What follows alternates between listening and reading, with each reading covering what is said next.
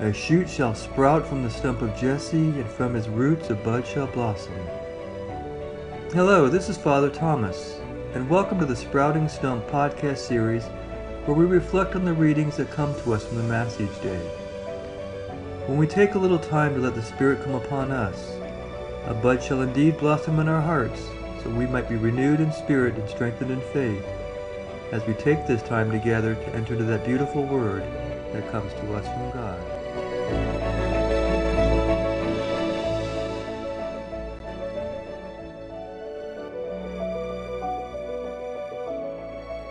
In today's homily, Father discusses what it means to be transphobic in light of today's gospel about the transfiguration of our Lord.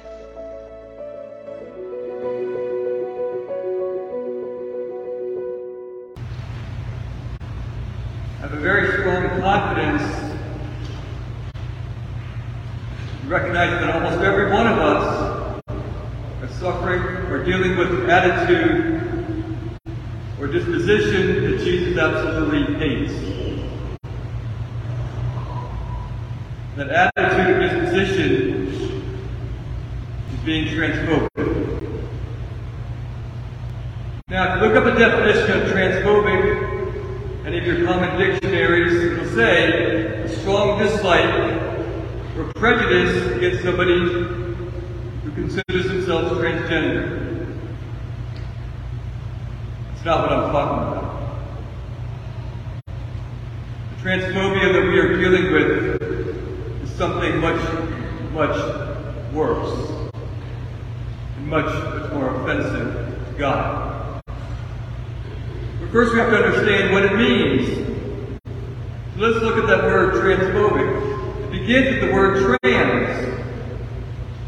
And we say that word comes up with some ideology that a lot of people associate with a movement that is not something the church agrees with. But the word actually simply is a Latin word that means the cross.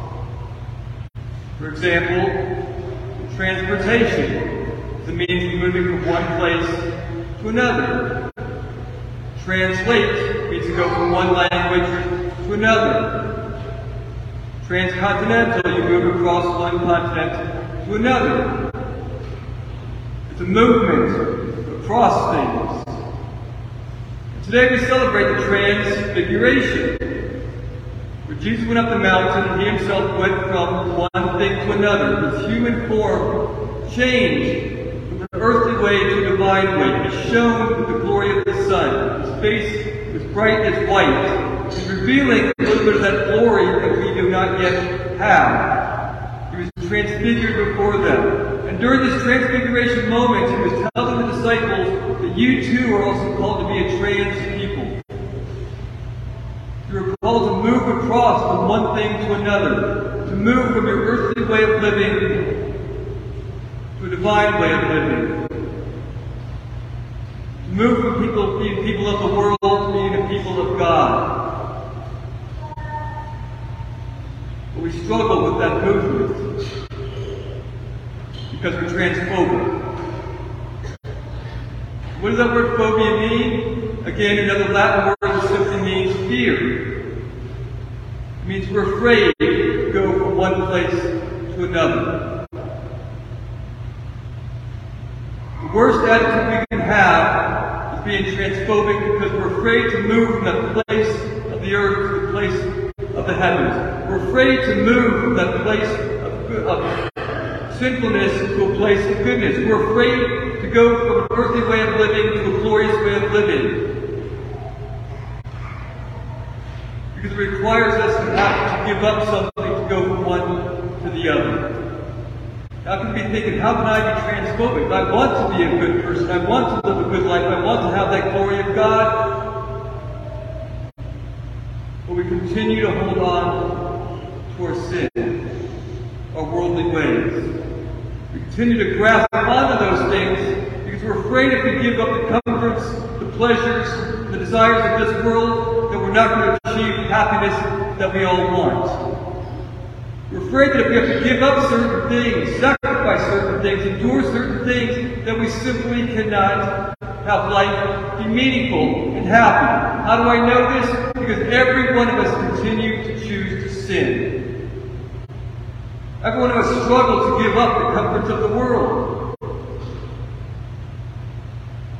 What if I told everybody that Jesus now commanded that you can never use a cell phone except to use it in emergencies if you have to make a phone call? You know how many people feel like their life is over? What if he said social networking was no longer a good thing and you couldn't do it? What if you woke up one day and every single like on your Facebook page turned into a dislike? What if Jesus condemned all candy, ice cream, cakes, cookies, and donuts? What if air conditioning was no longer allowed in every Catholic church? Imagine the fate of every relationship that Jesus says you absolutely cannot have physical intimacy for five years. How many will last three to five days? What if your favorite TV show was canceled and you never watch it again? What if UK basketball was off the limits? What if the Cincinnati Reds decided that they were going to say, no more, you can't come to our games? What if all of these things? What if you can no longer hold on to your anger and yell at people? What if gossip was really a bad thing? You couldn't talk about others? What if holding on to your money was really not what Jesus wants of us?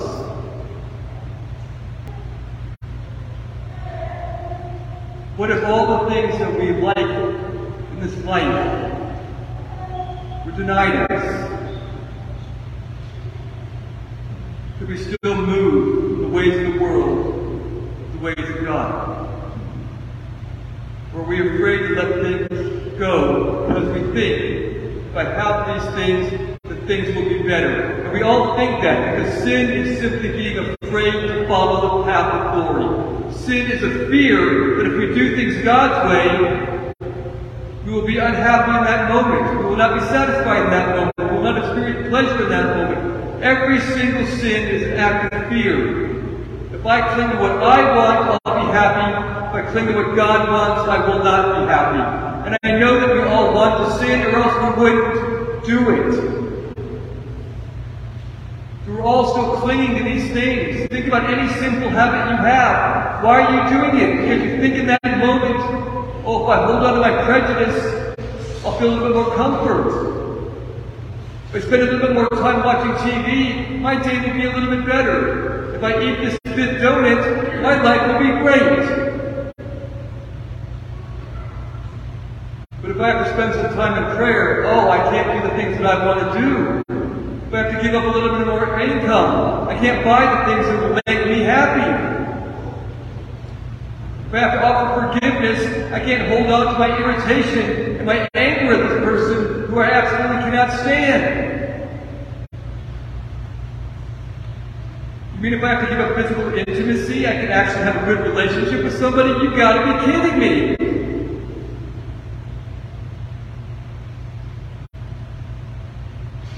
Hold on to things because we're afraid to let them go. We are the worst transphobes. It's an attitude that Jesus hates. We know that he hates that attitude because the number one line in all of Scripture is what? Any guesses? No, because you're afraid if you say something, you're going to be embarrassed for having the wrong answer. Well, I'll tell you what it is. The number one line in all of Scripture, Old and New Testament, is be not afraid. Recall what Jesus says to the, the disciples on the mountain after they hear the words, This is my beloved Son, with whom I'm well pleased. Listen to him. And they fell down prostrate and they were afraid. And we're thinking they were afraid because of this great thunderous voice that comes up. No, why they were afraid? Because they knew what it meant to have to listen to Jesus. They've heard him before. The transfiguration is taking place right before the passion. So all of his teachings, they knew and they were afraid that if they followed the path of Jesus, that they would not experience the goodness of life. They were afraid that if they followed the path of Christ, there would be suffering and sorrow and hardship and pain, and they could not deal with that. And Jesus says to them, Be not afraid. Because I will be with you as we come down from this mountain and we approach the cross together. But we don't want to let go of that because we don't trust in God's goodness. We're afraid that the cross is unbearable, that the suffering is just simply too much. We're afraid that if we can't have our way, life is If we can't be in control, then we're going to be miserable. But if we can't do whatever we choose, why even live at all? It's a transphobia that will destroy us. If we're so afraid to move from that place of sin to a place of glory, we're afraid to go from the people of the world to the people of God. We're afraid to let go of all the things that we cling to because we think holding on to them somehow means something. We're afraid that if we don't do what we want, we're not going to be happy, failing to realize that doing what God wants is the only path to happiness. The transfiguration is about realizing that we were meant for something greater than this world. We ourselves meant to be transformed from people living in the world to people living in a new, better world. The world of God, the world of goodness, the world of beauty, the world of truth. We don't like that movement. It means denying ourselves a little bit of that comfort. It means denying ourselves a little bit of that pleasure that we think is so important. It means denying ourselves a little bit that worldly ways that we think actually have some value in our life. Jesus didn't have a cell phone. He didn't have a Facebook page. If he did, it had probably more dislikes than it had likes. He didn't even have air conditioning. Oh my gosh! How did he even survive? He didn't have candy. He didn't have any of those things. Guess what? He didn't even have a physical relationship with anybody. Oh, his life must have been miserable. You know what he had? He had total obedience and service to his Father. Every single day for Jesus was a complete sacrifice for the sake of others. Now, how many of you, were to ask you, was Jesus happy? What would you say? Yes, he was. And he lived completely outside the world. But we seem to think, well, he's that God guy. It works for him, it won't work for me. I'm special, I'm unique. I have to have the things of the world because I'm somehow different than all 80 billion people that have ever existed. I'm the one person who, if I don't let go of my sin, I just simply can't enjoy life. That's transphobic. We are not meant to be that way.